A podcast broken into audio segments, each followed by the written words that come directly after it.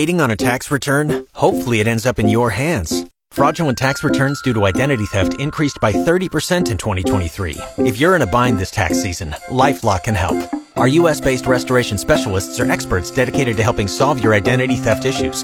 And all LifeLock plans are backed by the Million Dollar Protection Package. So we'll reimburse you up to the limits of your plan if you lose money due to identity theft. Help protect your information this tax season with LifeLock. Save up to 25% your first year at LifeLock.com slash aware. As the new president promises a war on COVID, a look back at the old one. Who knew at that point that the election was a factor in communication about the virus? Yes. A presidential call on the pandemic economic fallout. We have to act. We have to act now. The death of an American sports legend. The baseball world mourns Hammerin' Hank. This is the CBS World News Roundup late edition. I'm Tom Foty in Washington, and with the number of U.S. COVID deaths about 413,000, President Biden promises a war on it. CBS's Margaret Brennan has just spoken to the commander of the last administration's fight, Dr. Deborah Birx. Who knew at that point that the election was a factor in communication about the virus? Yes. Did you ever withhold information yourself? No. With shortages of the COVID vaccine around the country, people have been lining up for hours hoping to get inoculated. WCBS Radio's Marla Diamond was at a new walk and clinic in New Jersey. The first two people online, brothers Hero and Hermes Barreto, who got here before midnight. You got here at 11:30? I did. Yeah, I did. One man in line said this is his third time trying to get the shot. Hundreds have been turned away as supplies dwindle. This as President Biden calls for strong action to deal with the pandemic economic fallout too, and he took some. President Biden says too many Americans are going hungry. Families literally can't wait another day. One order he signed is aimed at expanding access to food stamps. Another requires federal contractors to pay a $15 an hour minimum wage. Republicans have balked at the size of the $1.9 trillion rescue package Mr. Biden proposes. White House economic advisor Brian Deese. Without decisive action, we risk falling into a very serious economic hole, even more serious than the crisis we find ourselves in. Stephen Portnoy, CBS News, the White House. And CBS's David Martin reports that about 150 of the more than 25,000 members of the National Guard deployed to Washington have tested positive for COVID. This as the Capitol Police faces criticism and questions over accommodations for some troops. Photos showing National Guard troops forced out of the Capitol and huddled outside or in parking garages for rest breaks prompted bipartisan outrage. CBS News confirms the U.S. Capitol Police ordered their departure. Now the National Guard and Capitol Police say they're working together to find appropriate spaces within congressional buildings for troops to take breaks. Correspondent Steve Dorsey the Senate Majority Leader Chuck Schumer says the trial of the impeachment trial of former President Trump will begin on February the 8th. Now this. And welcome into Portland's afternoon news. I'm Tim Lance. Right now it is 50 degrees at 403. All right, Tim, thank you very much. And opening up the news today, Oregon Governor Kate Brown is defending her choice to vaccinate teachers before senior citizens.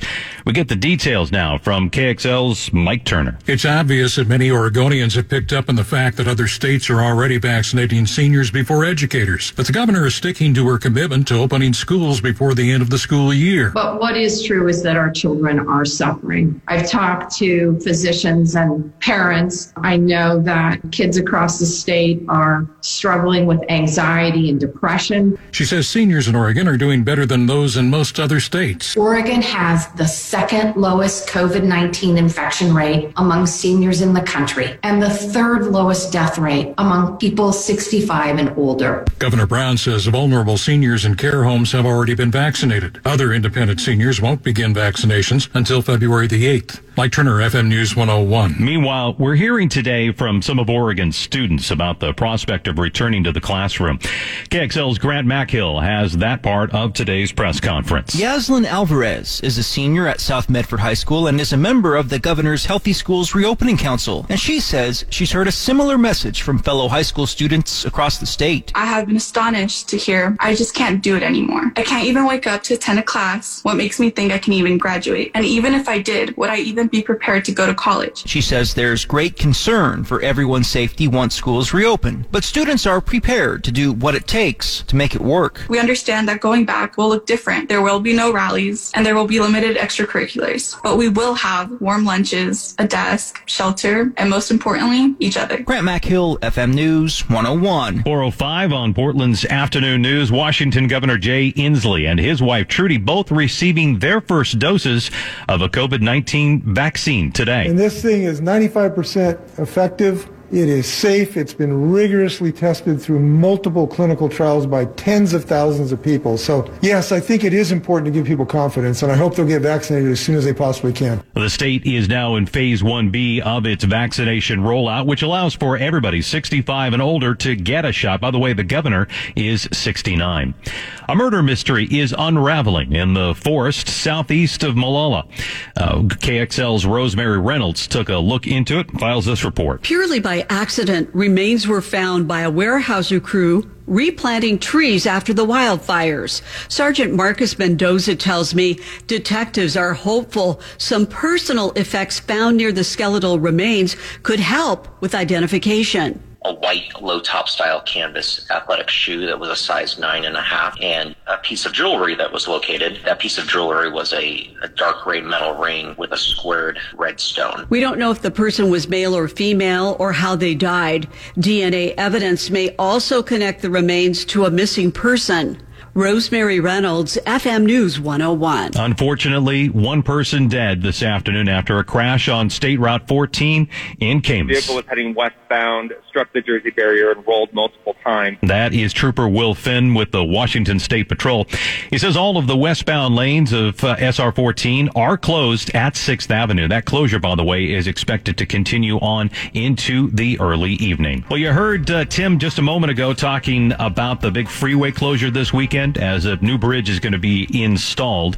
And right now, Jim Ferretti has more on that for us. I 405 is closing starting at 10 tonight so crews can install the new Flanders Crossing. A pedestrian and bicycle bridge over I 405 connecting both Northwest Portland and the Pearl to downtown and the central city as a whole. Hannah Schaefer with the Portland Bureau of Transportation says the 355,000 pound bridge will be moved into place in whole this weekend. There will still be additional work that needs to be done. We anticipate that it will open later this spring. The $9.5 million project is funded by a grant and fees that are paid by building developers in the city of Portland. I-405 is expected to reopen by 5 Monday morning. Jim Ferretti, FM News 101. Lawmakers in Washington state have introduced legislation that could increase, uh, increase that is the gas tax to 67.4 cents a gallon. That would be up 18 cents from what it is right now. And it would also make it the highest in the country, surpassing even California. The bill is sponsored by Democratic State Representative Jake Fey, and he says that the money actually would go toward paying for transportation projects.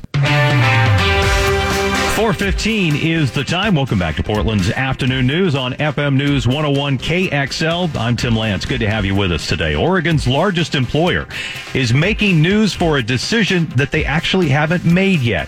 KXL's John Eric Smith explains. Intel, the chip maker with a large presence in Washington County, is postponing a decision on whether or not to outsource some chip manufacturing to Asia. The reason for the delay is a change in leadership at the top of the company. They say they want to give incoming CEO Pat Gelsinger a chance to evaluate the situation on his own. Yesterday, Gelsinger said he was confident that the majority of Intel's next generation chips would be made internally. That's good news for a lot of people in our area. Intel is Oregon's largest private employer with over 20,000 workers in Washington County. John Eric Smith, FM News 101. And it's time for the five things you need to know today at 419. And first on our list, Governor Kate Brown says if all of Oregon's seniors are vaccinated for COVID before teachers, then many students are going to be stuck with distance learning in the next school year. At least that's where that was her explanation for uh, disregarding federal vaccine guidelines and putting teachers toward the front of the line during her coronavirus update that was heard earlier today. We're going to take a deeper dive into that too as the show goes on today. President Joe Biden has directed his intelligence community to study the threat of domestic extremism in the United States.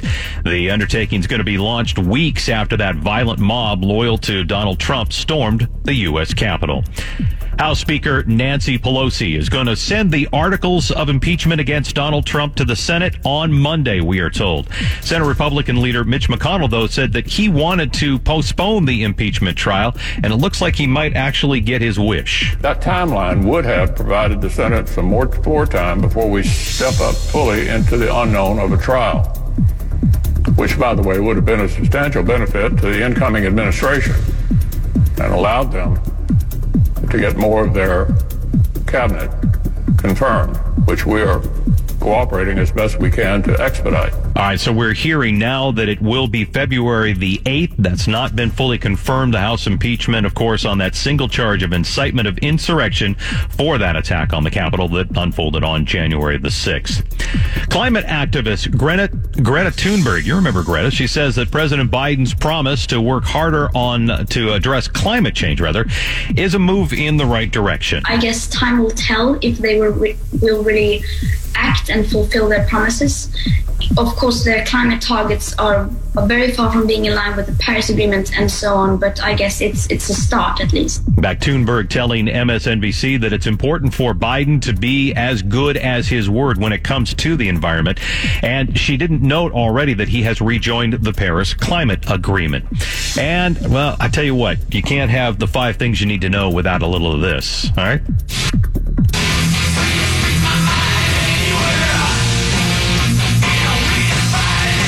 A little Metallica in there today. One of Metallica's producers is selling his rights to their songs. Bob Rock re- recently saying that he is selling 43 songs via Hipgnosis Songs Fund.